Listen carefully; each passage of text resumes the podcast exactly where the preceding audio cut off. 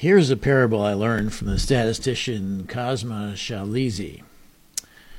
Uh, imagine yourself a haruspex. That is, your profession is to make predictions about the future by sacrificing sheep and then examining the features of their entrails, especially their livers. You do not, of course, consider your predictions to be reliable merely because you follow the practices commanded by the Etruscan deities. That would be ridiculous.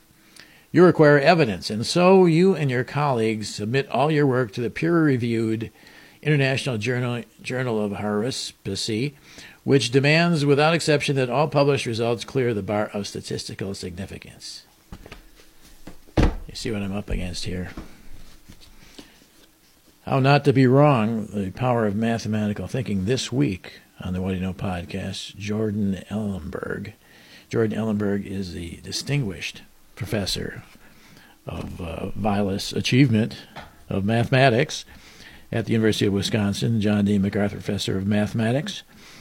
And uh, I'm lost, so I'm going to need your help. This Saturday at 10 o'clock, as Jordan Ellenberg stops into a house of a guy's own, and we're going to go not just the book, which was well, this is one of Bill Gates' 10 favorite books. I don't know what the other nine were. Maybe the Bible's in there. Wouldn't that be nice? But uh, I've been at Wisconsin uh, since the fall of 2005. This is not me. This is Jordan S. Ellenberg. I haven't been there for quite a while. My field is uh, arithmetic, arithmetic probably, algebraic geometry. My special interests include rational points on varieties, asymmetric enumeration of number fields and other arithmetic objects, incidence problems and algebraic methods of combinational geometry, Galois representations attached to varieties, and of course their fundamental groups, representation stability in FI modules, the geometry of large data sets, non abelian Iwasawa theory, pro P group theory. I'm pro P. And uh, automorphic form, stable cohomology of moduli spaces, the complex of curves, Hilbert Blumenthal. I wonder if it was Dr. Blumenthal, my dentist from many years ago. Abelian varieties, Q curves, Serre's conjecture. Oh, yeah. The ABC uh, conjecture. Diophantine problems related to all of the above. My research here is partially supported by an NSF grant. Okay, a lot of grants. Yeah, yeah, yeah, a lot of grants, a lot of grants. Uh, okay.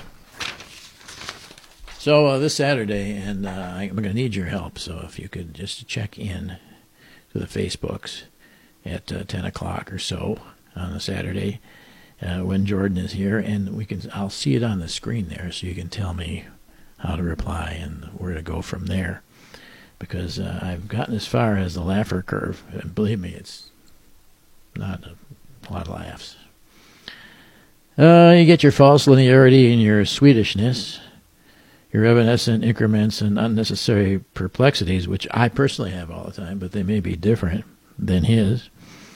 Linear regression, two things you're trying to relate, like, you know, why your lines are actually parabolas. Your algorithms are classic and otherwise, and there's more pie than plate. And, uh, oh boy.